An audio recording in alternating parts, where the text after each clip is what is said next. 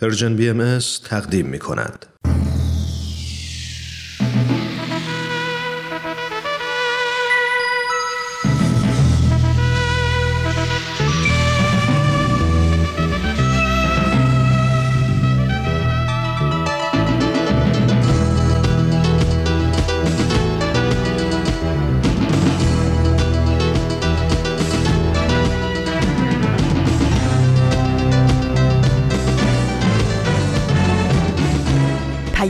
دوست، برنامه‌ای برای تفاهم و پیوند دلها.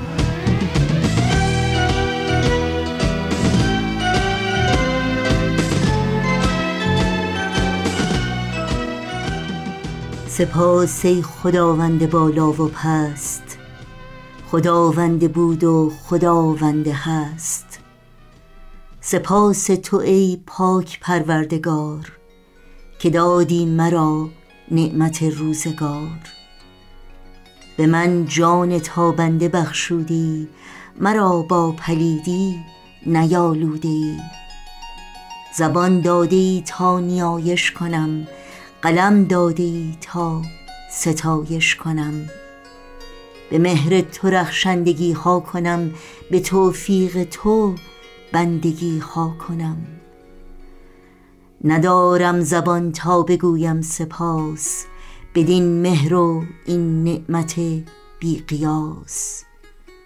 همین قدر دانم که تا زنده ام، تو را شکر گویم تو را بنده ام.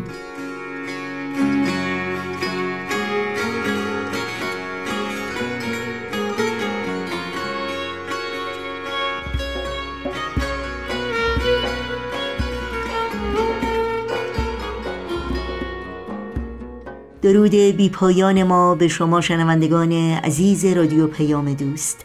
بهترین ها رو براتون آرزو داریم و امیدواریم در هر گوشه و کنار این گیتی پهناور که با ما همراه هستید تندرست و ایمن و برقرار باشید و ایام به کامتون باشه.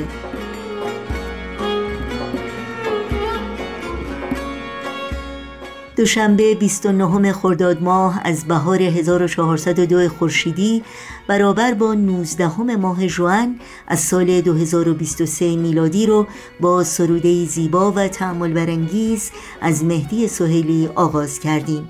بخش هایی که در این پیام دوست تقدیم شما می‌کنیم شامل این روزها، شاخه زیتون و اکسیر معرفت خواهد بود که امیدواریم همراهی کنید. نظرها و پیشنهادهای خودتون رو هم با ما در میون بگذارید و از این راه ما رو در تهیه برنامه‌های مورد علاقتون یاری بدید. ایمیل آدرس ما هست info@persianbms.org. شماره تلفن ما 001-703-671-828-828 و شماره ما در واتساپ هست 001-847-425-7998. در شبکه‌های اجتماعی هم میتونید برنامه‌های رادیو پیام دوست رو زیر اسم پرژن BMS دنبال بکنید و برای اطلاعات کامل راه‌های تماس با ما، اطلاعات برنامه‌ها و همینطور پادکست‌ها به صفحه تارنمای سرویس رسانه‌ای فارسی بهایی persianbahaimedia.org مراجعه بکنید و اطلاعات مورد نیاز خودتون رو جستجو کنید. و برای دریافت خبرنامه سرویس رسانه فارسی بهایی در صفحه نخست وبسایت ما در قسمت ثبت نام در خبرنامه ایمیل آدرس خودتون رو وارد بکنید تا اول هر ماه در جریان تازه ترین برنامه ها و فعالیت های این رسانه قرار بگیرید.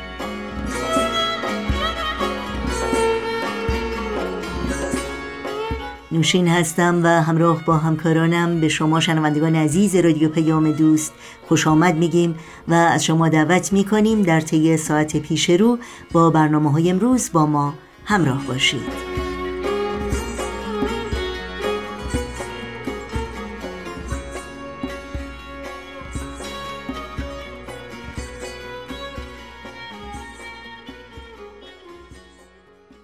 اما دوره فشرده کمپین هشتگ داستان ما یکیست دیروز به پایان رسید، ولی همونطور که حتما مطلع هستید این کمپین برای 1 سال ادامه خواهد یافت و الهام بخش گفتمانهای ما به خصوص در زمینه گرامی داشته زنان فداکار ایرانی و اصولی بنیادین چون عدالت و برابری خواهد بود.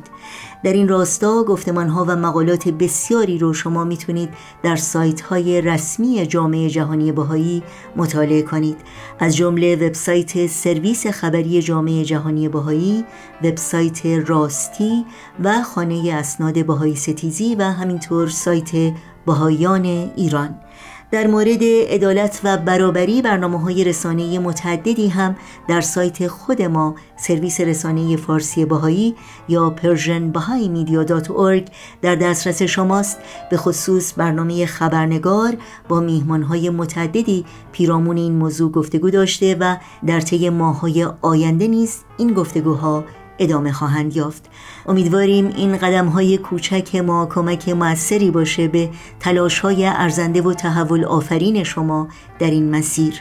به امید روزی که شاهد تحقق آرمان عدالت و برابری در سرزمین عزیزمون ایران و فرای مرزهای اون برای همه مردم جهان باشیم.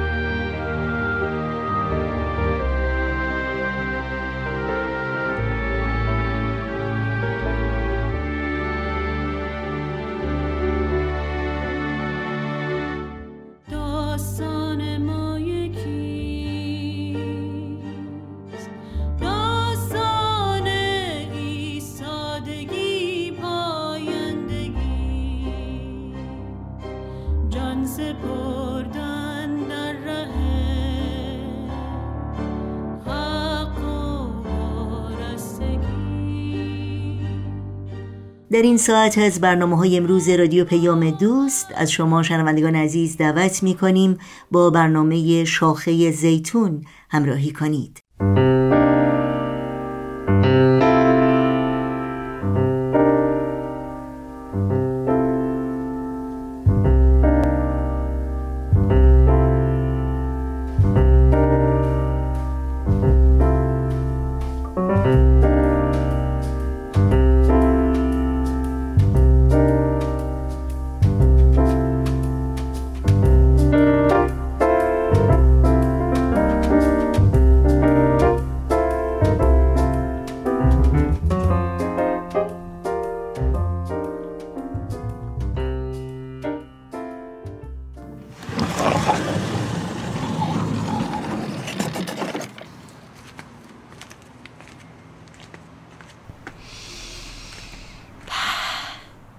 عجب بوی عقاقیایی. بالاخره این درختم شکوفه داد. یادم باشه فردا صبح یه شاخه شکوفه برای جلوی آینه ازش بچینم. اینم از مداد تازم. به کی بگم که هنوزم از خرید یه مداد سیاه ساده اندازه کلاس اول دبستان ذوق میکنم. چقدر پاک کنش خوش رنگه. خب دفترم کو، اینهاش. وقتی امروز عصر دم در ورودی آپارتمان،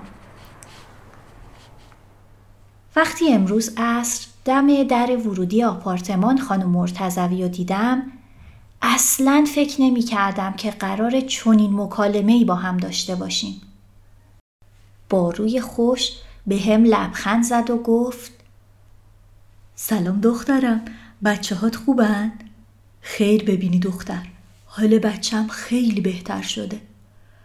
اگه اون شب دکتر به دادمون نرسیده بود معلوم نبود چه بلایی سر بچم می اومد.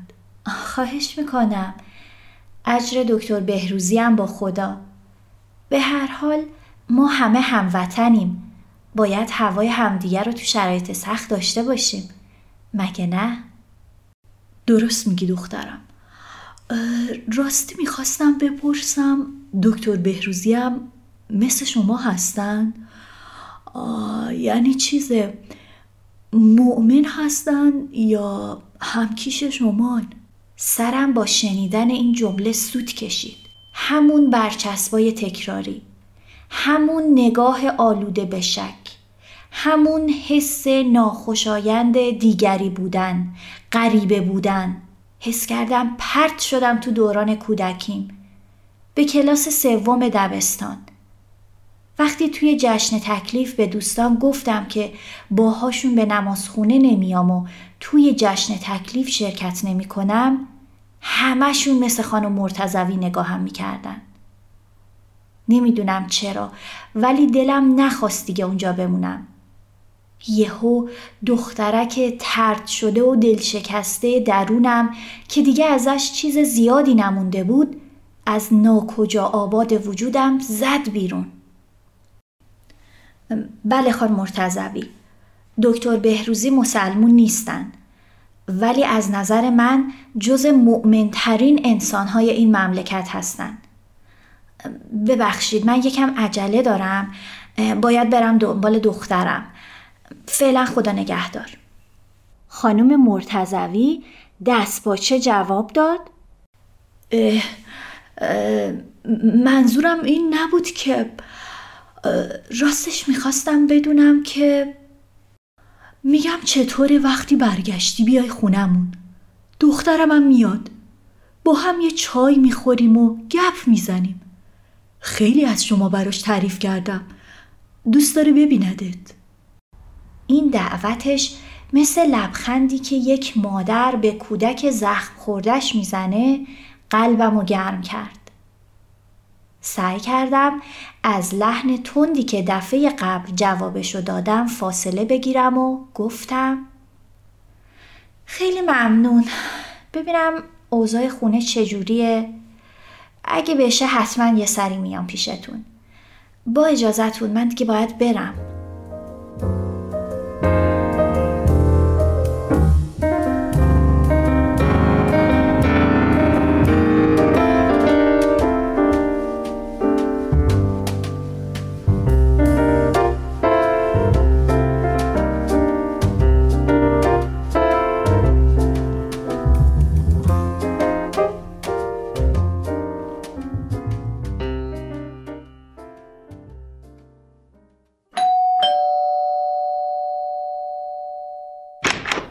به مینا جون، چه خوب کردی اومدی دخترم.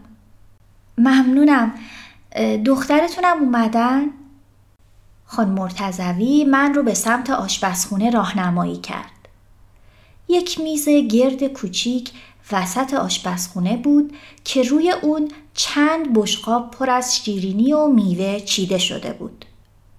دخترش در حالی که سینی چای رو روی میز میگذاشت به هم سلام کرد. بعد از کمی احوال پرسی و حرفای رایج اینجور جمع، دخترش گفت واقعا از همکاریتون متشکرم. مامان گفتن که اگه دلسوزی شما نبود برادرم به این زودی ها سرپا نمی شد. خانم مرتضوی ادامه داد خیلی مرد شریفی بود مادر. دوباره دیگه هم برای تعویض پانسمان و چکاب اومدن. آدم چه میدونه؟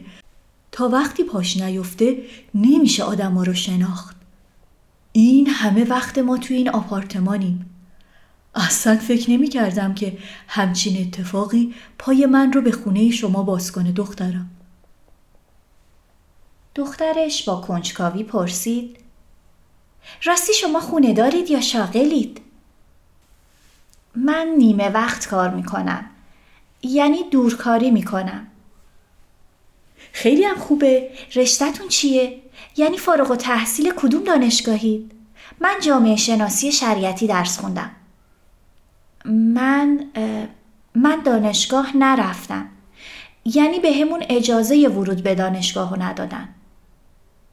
با شنیدن این جمله چند لحظه سکوت شد و بعد دخترش پرسید: ای یعنی چی که اجازه نمیدن؟ خانم مرتضوی گفت: مادر یعنی شوهرت نذاشت؟ متوجه شدم که کلن از قضیه بی اطلاعم.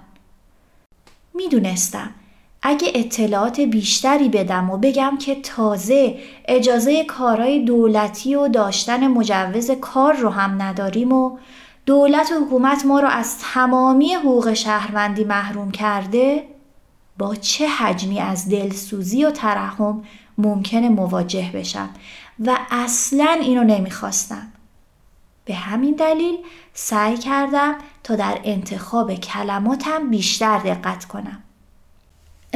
نه اینطور نیست. منظورم اینه که چون که ما مسلمون نیستیم اجازه ورود به دانشگاه رو نداریم.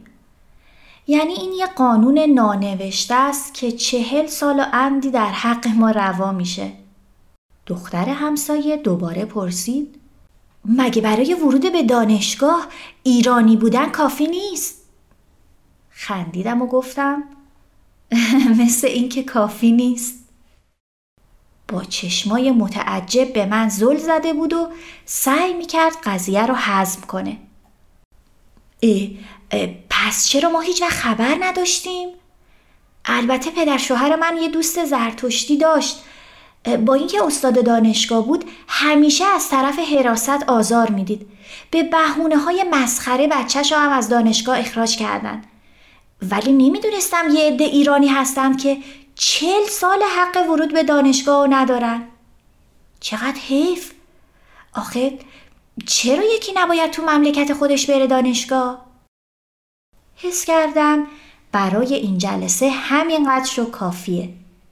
به همین خاطر با تعریف از شیرینی‌های خانم مرتضوی موضوع بحث رو عوض کردم و اونم با افتخار از توضیح دستور پخت شیرینی‌ها صحبت رو تو دستش گرفت.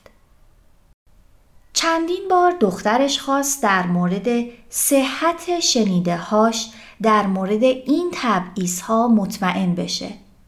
ولی مادرش موضوع رو به بیراهه کشید. شمارش رو گرفتم تا بتونیم بیشتر با هم در ارتباط باشیم و همونجا براش مقاله پژوهشی رو فرستادم که یکی از استادای سابق دانشگاه شریعتی در مورد دیگری سازی سیستماتیک در ایران نوشته بود که چطور در چند دهه گذشته گروه‌های اتنیکی و دینی و قومیتی زیادی در ایران رنج این تبعیض رو در نسل‌های متمادی تحمل کردن، که چطور به واسطه برچسب‌هایی که با سوء نیت در موردشون انتشار داده شده به حاشیه رانده شدن و از پایه‌ای‌ترین حقوق شهروندی محروم شدن. اینقدر غرق خوندن بود که نفهمید لیوان چای رو مملو از قند کرده و با صدای بلند گفت: این استاد ترمبالایا بود. من که سال دوم بودم اخراج شد. حالا میفهمم چرا. با اینکه خیلی دلم میخواست صحبت رو باشون ادامه بدم ولی باید بچه ها رو شام میدادم. به همین خاطر عذر خواستم و ضمن تأکید برای قرار مجدد ازشون خداحافظی کردم. رنگ و عمق نگاه دختر خانم مرتضوی به من تغییر کرده بود و این رو از فشردن دستم به وقت خداحافظی هم حس کردم. حقیقتاً چرا این مملکت رو از این همه تنوع و تکثر که مایه غنا و زیبایی اون هست محروم کردن؟ این همه تلاش برای ایجاد همسانی و دیگرسازی جز بی‌اعتمادی و بیخبری اقشار جامعه از همدیگه چی براشون به همراه داشت؟ چرا باید فارغ التحصیل رشته جامعه شناسی از 40 سال اتفاقات اجتماعی مملکتش در این سطح بی اطلاع باشه؟ سه‌شنبه بهش زنگ میزنم تا بیاد اینجا با هم گپ بزنیم. آخی، به به چه عطری داره این درخت. فکر کنم در مورد این استاد دانشگاهه، این هموطن اخراج شده از تدریس که به خاطر این شفاف سازی از شغلش محروم شده، باید بیشتر اطلاعات جمع کنم.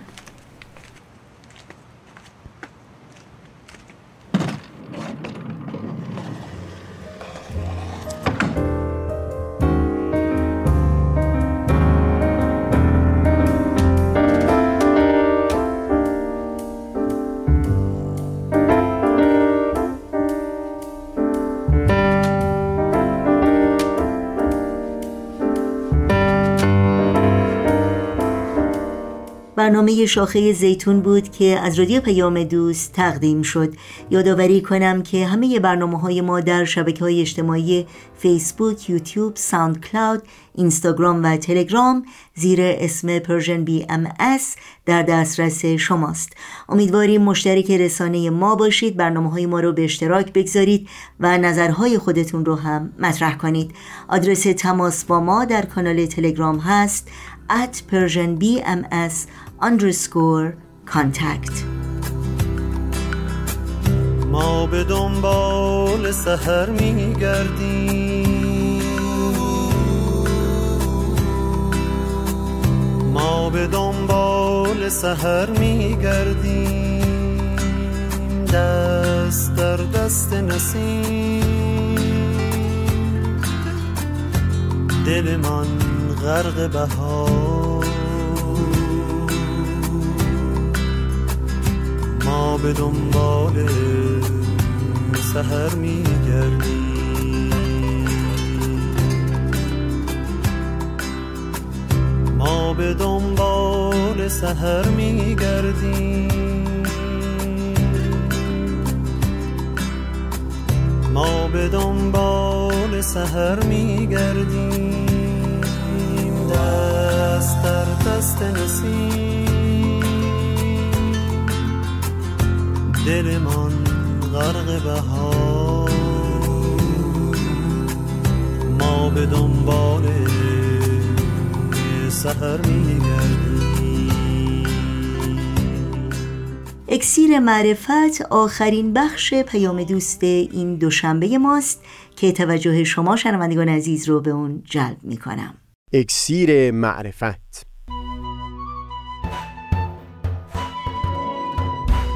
مروری بر مضامین کتاب ایقان.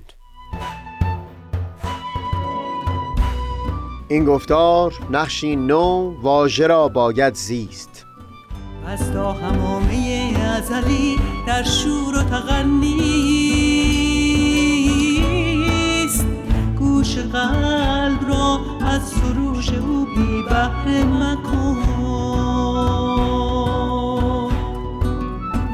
از تا همامه ازلی در شور و تغنیست، گوش قلب را از سروش او بی بحر مکن، گوش قلب را از سروش او بی بحر مکن.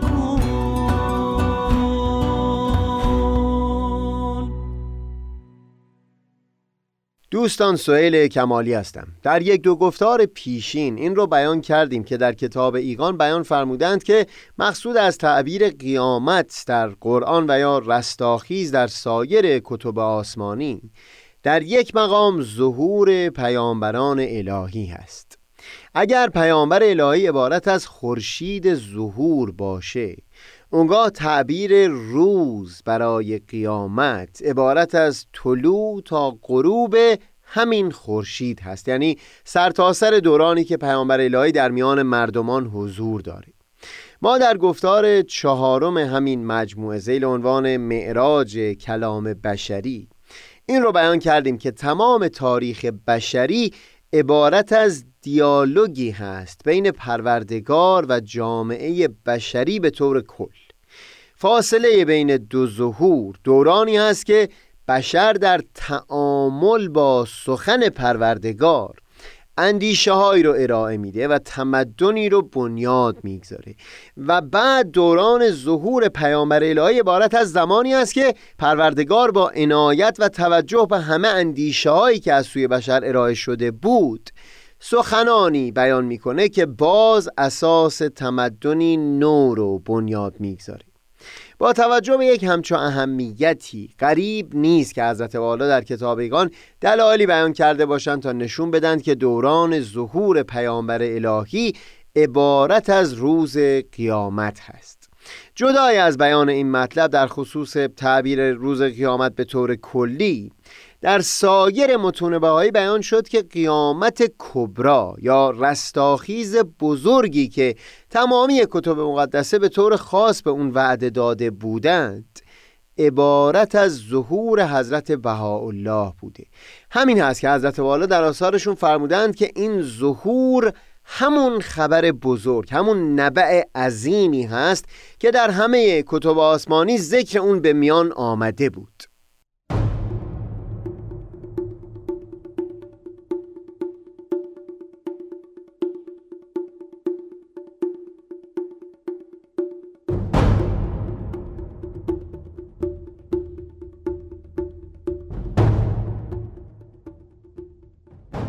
به عنوان نشانه‌های رستاخیز بزرگ وعده‌هایی در خصوص ظهور حضرت باب و حضرت بهاءالله بیان شده بود که در کل تاریخ زندگی بشر خاص هست.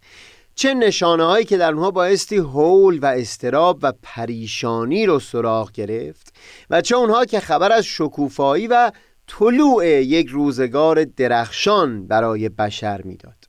به عنوان مثال در کتاب ایقان اشاره به روایتی میکنن که فرموده بود اگر تمامی علوم رو 27 حرف تصور بکنیم، همه اون چه که تا زمان این ظهور ظاهر شده بود عبارت از 2 حرف بود و ما بقی حروف از پس ظهور حضرت باب و حضرت بهاءالله هست که ظهور و بروز خواهد داشت. در گفتار پیشین سخن از نشانه‌ای در کتب مقدسه برای دوران ظهور حضرت بهاءالله به میون آوردیم که شاید منبع بزرگترین اضطراب و پریشانی می بود. ادیان بزرگی که همچون آسمان همه گوشه‌های زندگی آدمی رو در زیر خودشون جا داده بودند، این وعده در کتب مقدسه وارد شد که بشر از این ادیان بزرگ روی گردان خواهد شد. این ادیان بزرگ در طول صدها و هزاران سال محوری برای ثبات زندگانی بشر به دست داده بودند، افقی بودند که نشون میدادند بشر به کدام سمت متوجه باشه.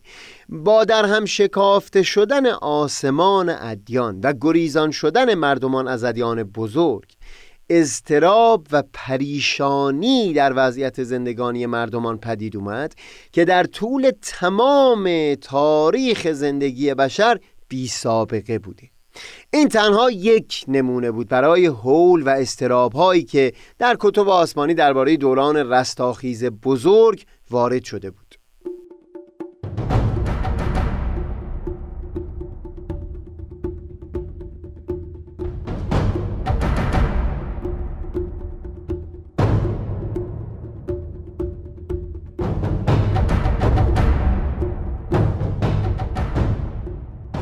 یک بخش از برخی کتب آسمانی که در اون هم هول و اضطراب و هم از سوی نور امید رو میشه در کنار هم دید، جریان معاد جسمانی بود.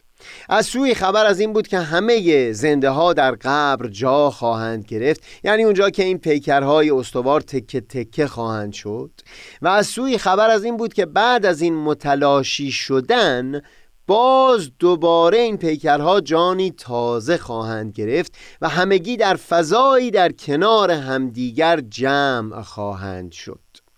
در گفتار پیشین بر اساس اصطلاح کتب مقدسه شواهدی به دست دادیم تا نشون بدیم تعبیر معاد جسمانی باز وعده به این بود که در دوران ظهور حضرت بهاءالله ابتدا مردمان از ادیان بزرگ دوری خواهند گزید، امتهای بزرگ که عبارت از همون پیکرها و هیکلهای استوار بوده باشند از هم پاشیده خواهند شد و مؤسسات دینی بزرگ همه دچار ضعف و زوال خواهند شد.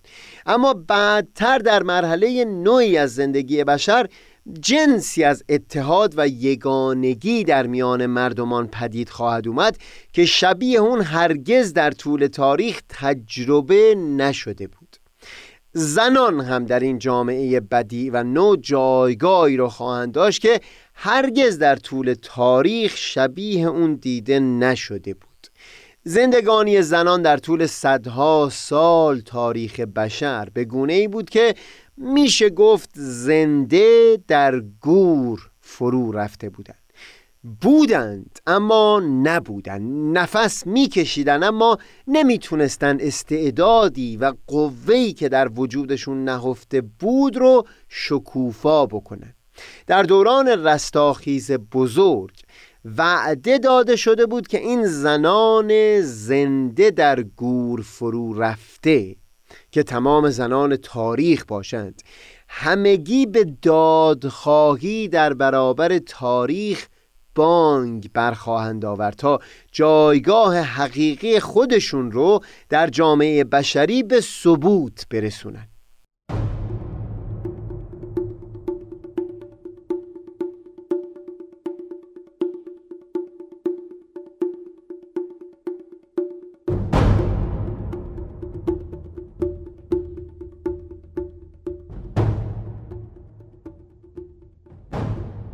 درباره نقش کتاب ایقان در تغییر نحوه مواجهه ما با کتب آسمانی در چندین گفتار بیان مطلب کردیم، اما الان که در این دو سه گفتار درباره نشانه‌های دوران رستاخیز بزرگ، یعنی همین روزگاری که در اون زندگانی می‌کنیم، سخن گفتیم، تصور می‌کنم میشه با وضوح بیشتری اون مطالب پیشین رو هم لمس کرد. در ادبیات عرفانی ما اندیشه‌ای بیان شده بود که پیامبر الهی در این ظهور اون اندیشه بشری رو برکشید و به معراج خودش رسوند. همون دیدگاه با عمق بسیار بیشتری هم در آثار حضرت باب وارد شد، هم حضرت بهاءالله و هم مبین آثار ایشون حضرت عبدالبها. خلاصه سخن این بود که اون حقیقت عالی در عالم هستی خودش رو در دو کتاب گوناگون جلوه‌گر کرده. یکی همین صحیفه عالم وجود هست، همه کائنات که از اون به عنوان آفاق تعبیر شده، و هم همه آدمیان که با تعبیر انفس از اون یاد شده.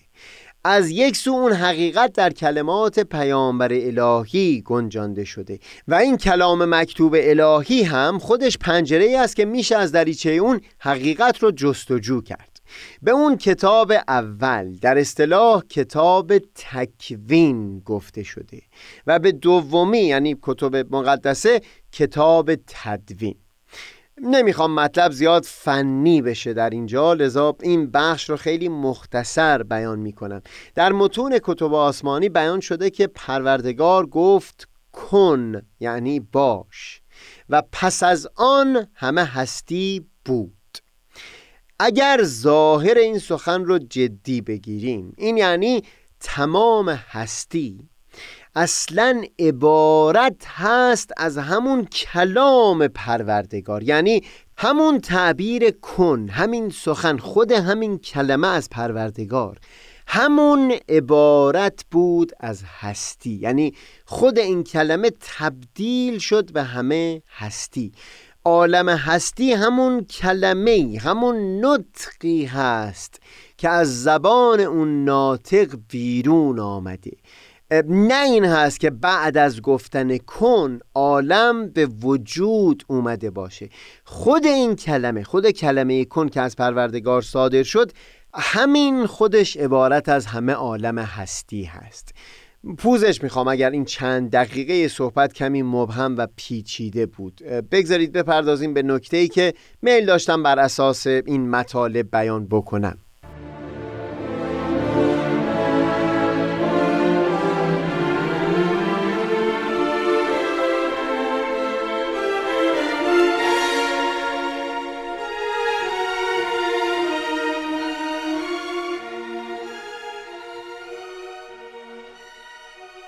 اندیشه عمیقی که از اون سخن گفتم یکی این بود که اون کلامی و نطقی از پروردگار که در صحیفه گیتی مجسم شده در تطابق و توافق کامل هست با اون کلام الهی که در متون کتب مقدسه گنجانده شده. این رو در حاشیه بیان میکنم که یکی از محققین بهایی معاصر، کوین براون، یک جا بیان میکنه که همین اندیشه ریشه اصلی و روشن کننده مفهوم تعلیم تطابق دین با علم هست. اما صحبت پیرامون این مطلب موضوع این برنامه نیست. این که این دو کتاب، یعنی صحیفه گیتی، صحیفه کائنات، و متون کتب مقدسه در تطابق تام و تمام هستند رو قدیمتر با این عبارت مختصر بیان می کردند که تکوین طبق تدوین است. اون حقیقت عمیق، اون گنج پنهان، خودش رو در هر دوی این کتاب ها به ظهور رسانده، منتها هر کدوم به زبانی و لحنی. مولانا در مثنوی بیتی داره که حروف نوشته شده بر روی کاغذ رو تطبیق میکنه بر اعضای پیکر معشوق. بیان میکنه نون، ابرو، صاد، چشم و جیم، گوش، بر نوشتی فتنه صد عقل و هوش. فردی از حضرت عبدالبها درباره معنی این بیت مثنوی جویا شده بود. در پاسخ اون مطالبی بیان می‌کنند که تصور می‌کنم شنیدنش با کلام خود ایشون می‌تونه بر قنای مطلبی که مورد صحبتمون بوده بسیار اضافه بکنه.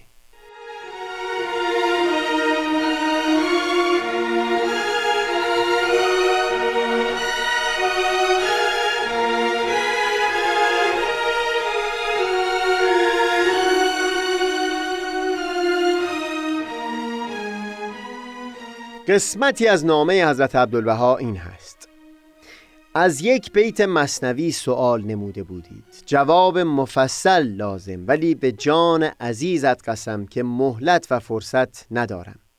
و آن این است که دو کتاب منشور است، یکی کتاب تکوین و دیگری کتاب تدوین.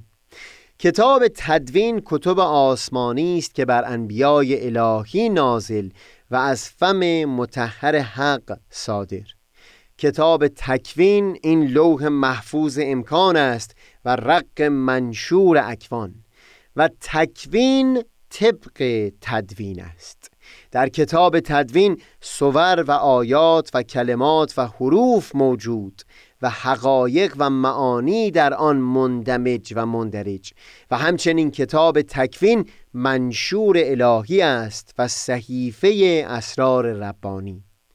چون تدوین بخوانی و اسرار الهی واقف کردی و چون در کتاب تکوین نظرنمایی آثار و رموز و حقایق و شؤون و تجلیات سر مکنون و فیوزات حضرت بیچون مشاهده کنی. در عالم تدوین حروف و کلمات و آیات است و در عالم تکوین نیز حروف و کلمات و آیات. ملا خواسته است که تکوین را تطبیق به تدوین نماید و تشبیه عاشقانه کند. این است که میگوید نون، ابرو، صاد، چشم و جیم، گوش، ور نوشتی فتنه صد عقل و هوش. و همچنین الف را به قامت تشبیه نمودند و سین را به اسنان و فم را به میم و لام را به ازار و امثال ذالک. جوهر مقصود این است که تکوین طبق تدوین است.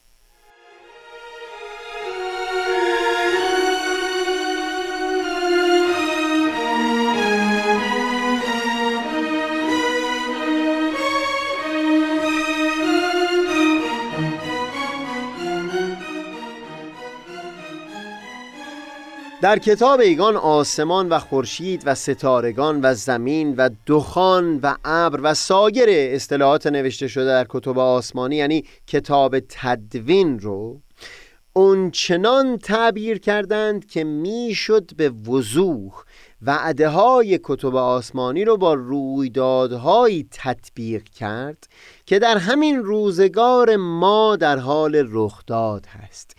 این به حقیقت سبب شده تا ما بتونیم اونچنان در هوای کتب مقدسه نفس بکشیم که گویا در بوستانی یا شهری زیبا به تفرج و گشت و گذار مشغول هستیم. در خود کتاب ایقان یک جا به تفصیل به گونه‌ای درباره کتب آسمانی سخن میگن که گویی هر یک شهری هستند پر از درختان زیبا و پرندگانی با نغمه‌های گوشنواز. گویی دعوتمون میکنند که این چنین با کتب مقدسه بایستی مواجه بشیم، یعنی در هوای اونها نفس بکشیم، به تفرج و گشت و گذار مشغول بشیم، جوری در اونها قدم بزنیم که گویی به حقیقت مصداقهای اونها را همین الان پیش چشممون در همین هوایی و فضایی که در اون نفس میکشیم به چشم سر میبینیم. و حقیقتاً کتاب ایقان ما رو توانمند میکنه تا همچو توانی رو در خودمون ببینیم.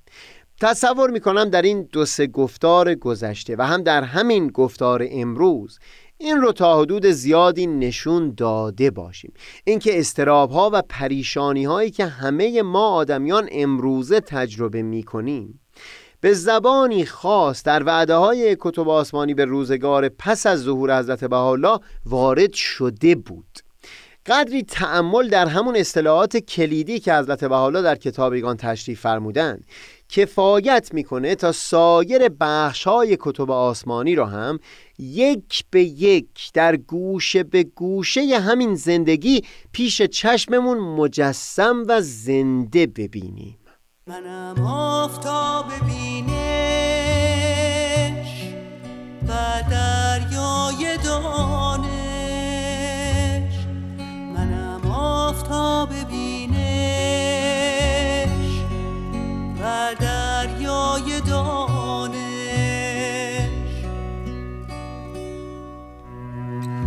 پژمردگان را تازه نمایم، منم آن روشنایی که راه دیده بنمایم.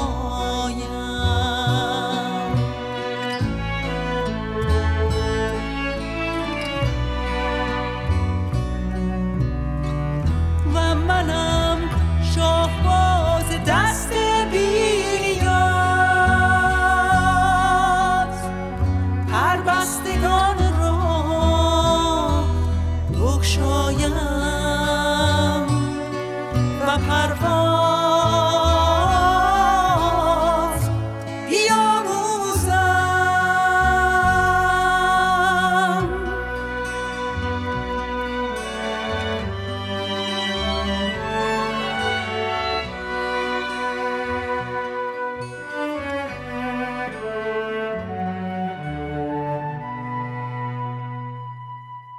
و در اینجا به پایان برنامه‌های این دوشنبه رادیو پیام دوست میرسیم. همراه با تمامی همکارانم از توجه همگی شما سپاسگزاریم و شما رو به خدا میسپاریم. تا روزی دیگر و برنامه‌ای دیگر، پاینده و پیروز باشید.